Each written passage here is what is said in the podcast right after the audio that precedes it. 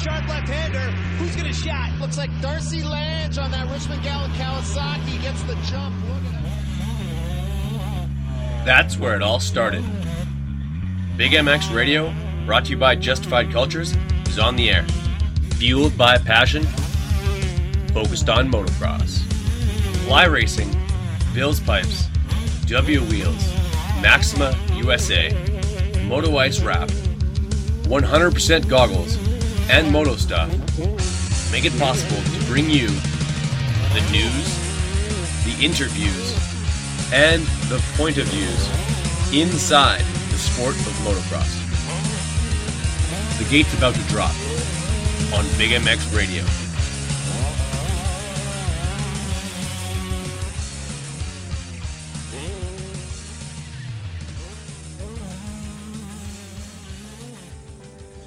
Justified Cultures is the kind of apparel from the moment you put it on makes you feel like it was made just for you. Quality, comfortable apparel designed for and inspired by the live what you love lifestyle. Woven throughout the moto, desert, skate, and surf culture of Justified is the desire to celebrate human achievement, to inspire and create a modern lifestyle brand reflecting today's generation. Zach Commons, Matty Jesse, Phoenix Racing Co., Dominique Jaffe, Cody Matechuk, and John Short are just a few athletes who don Justified Cultures clothing. Passion needed a clothing line to speak to the way that it lived each day, so we created Justified Cultures. Navigate justifiedcultures.com to easily view over 40 individual styles to help you make a statement every time you step outside. As presenting sponsor to Big MX Radio, lock in promo code BIGMX17 when checking out at justifiedcultures.com to receive 30% off your Justified Cultures clothing. Express your lifestyle with Justified Cultures. Live what you love. Anaheim One, Big MX Radio podcast, standing here with uh, Jason Thomas. Jason, amazing work that they've done with the track, given how much rain we've had. Uh, you've walked the track, or at least portions of it. What are your thoughts? I think they did a great job. Uh, they have the rain so figured out now; it blows me away from you know what I what we dealt with 15 or 20 years ago. So it helped. Yeah, it's great for live TV. You never, unless it rains in that couple hour window, you never really have to worry about it. So um, we're gonna have a great race. I think the track's gonna shape up, and it's gonna get better as they keep working the dirt through. Um, it's pretty basic as far as the track design. I, I, think they were a little worried about rain and making it too technical. So I think the start's going to be probably more critical than any other race all year. Who do you, who do you think is rolling into this race with the most amount of confidence and momentum? Well, I think Kenny, and even probably Kenny would tell you that uh, he's the most confident right now. Um, the funny thing about confidence is that all can change in one lap, you know, in the main event. If uh, if Dungey gets a good start, or if he makes an early move on Kenny, all that's up for grabs. So I know I know Dungey is, is quietly confident. I don't th- I don't think he expresses himself the same way that Kenny might. Um, but all these guys should be confident. I mean, Eli's coming off a Monster Cup win. Dungey's defending champ. Kenny's dominated the last six months of the year. Uh, Chad has won here more than any other active rider. So all these guys have their own little way to get excited and build confidence in their head. And that's the fun thing about A1 is everyone comes in here thinking they're going to be Supercross champ. Uh, you had a lot of uh, good Anaheim ones, some not so great. What was the difference uh, on race day that made them uh, either memorable or uh, not so awesome?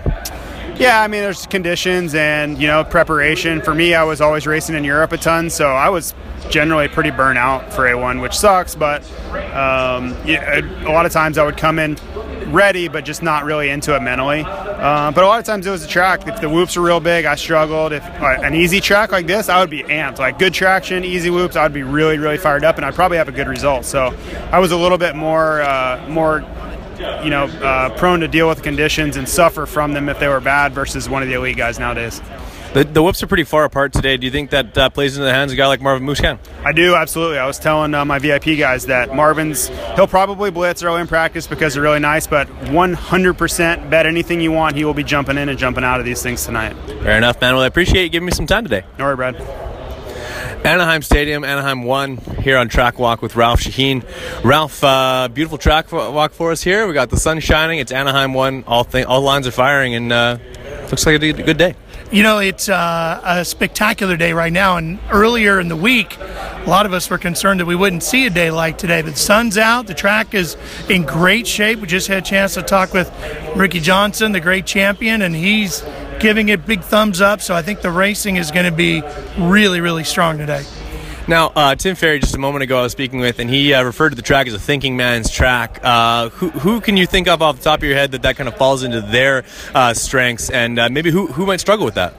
I think it falls into the strengths of Dungey because he's the one with the least amount to prove, right? He's already got three championships. He's way up in the record books in so many different categories. He knows he doesn't need to win tonight. He knows it's a long season, plenty of time. If you have a decent day here, you're still good. Ricky Carmichael used to always say, you don't have to be the points leader when you leave California, but you just need to be near the top, and then the season begins after that. I think who has the most pressure coming into tonight would be Roczen and Tomac because they're the ones that are supposed to give Dungey fits all year. They've got to run well here tonight.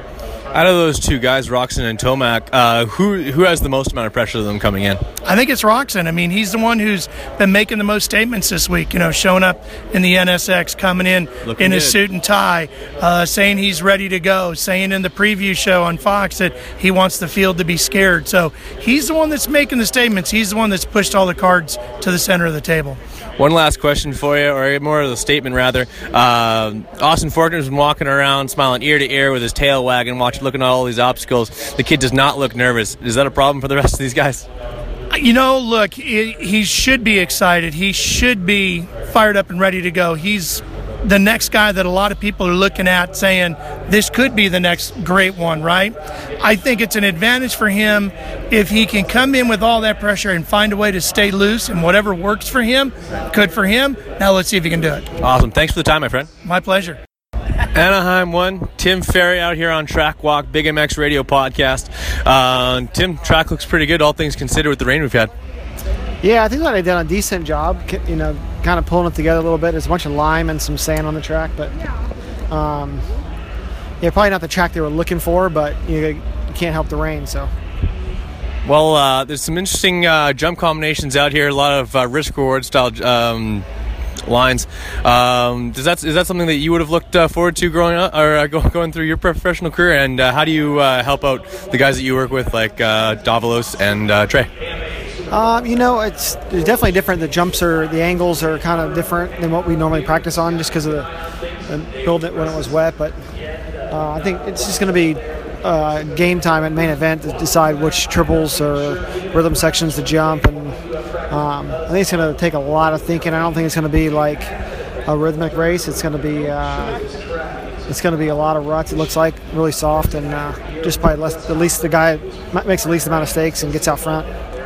Uh, you've been through a lot of Anaheim ones, uh, and the guys that you work with are, have, have also been through a, a fair amount themselves. Uh, what's the best advice you have for the guys that you work with?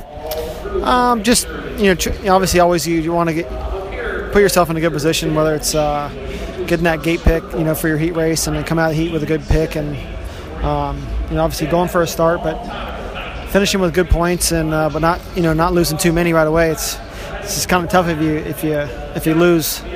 You know, a lot of points the first race kind of deflates you for the whole season. So it's better to leave here with uh, with some good points and then uh, and carry it on for the rest of the year. I appreciate the time, my friend. No problem, man.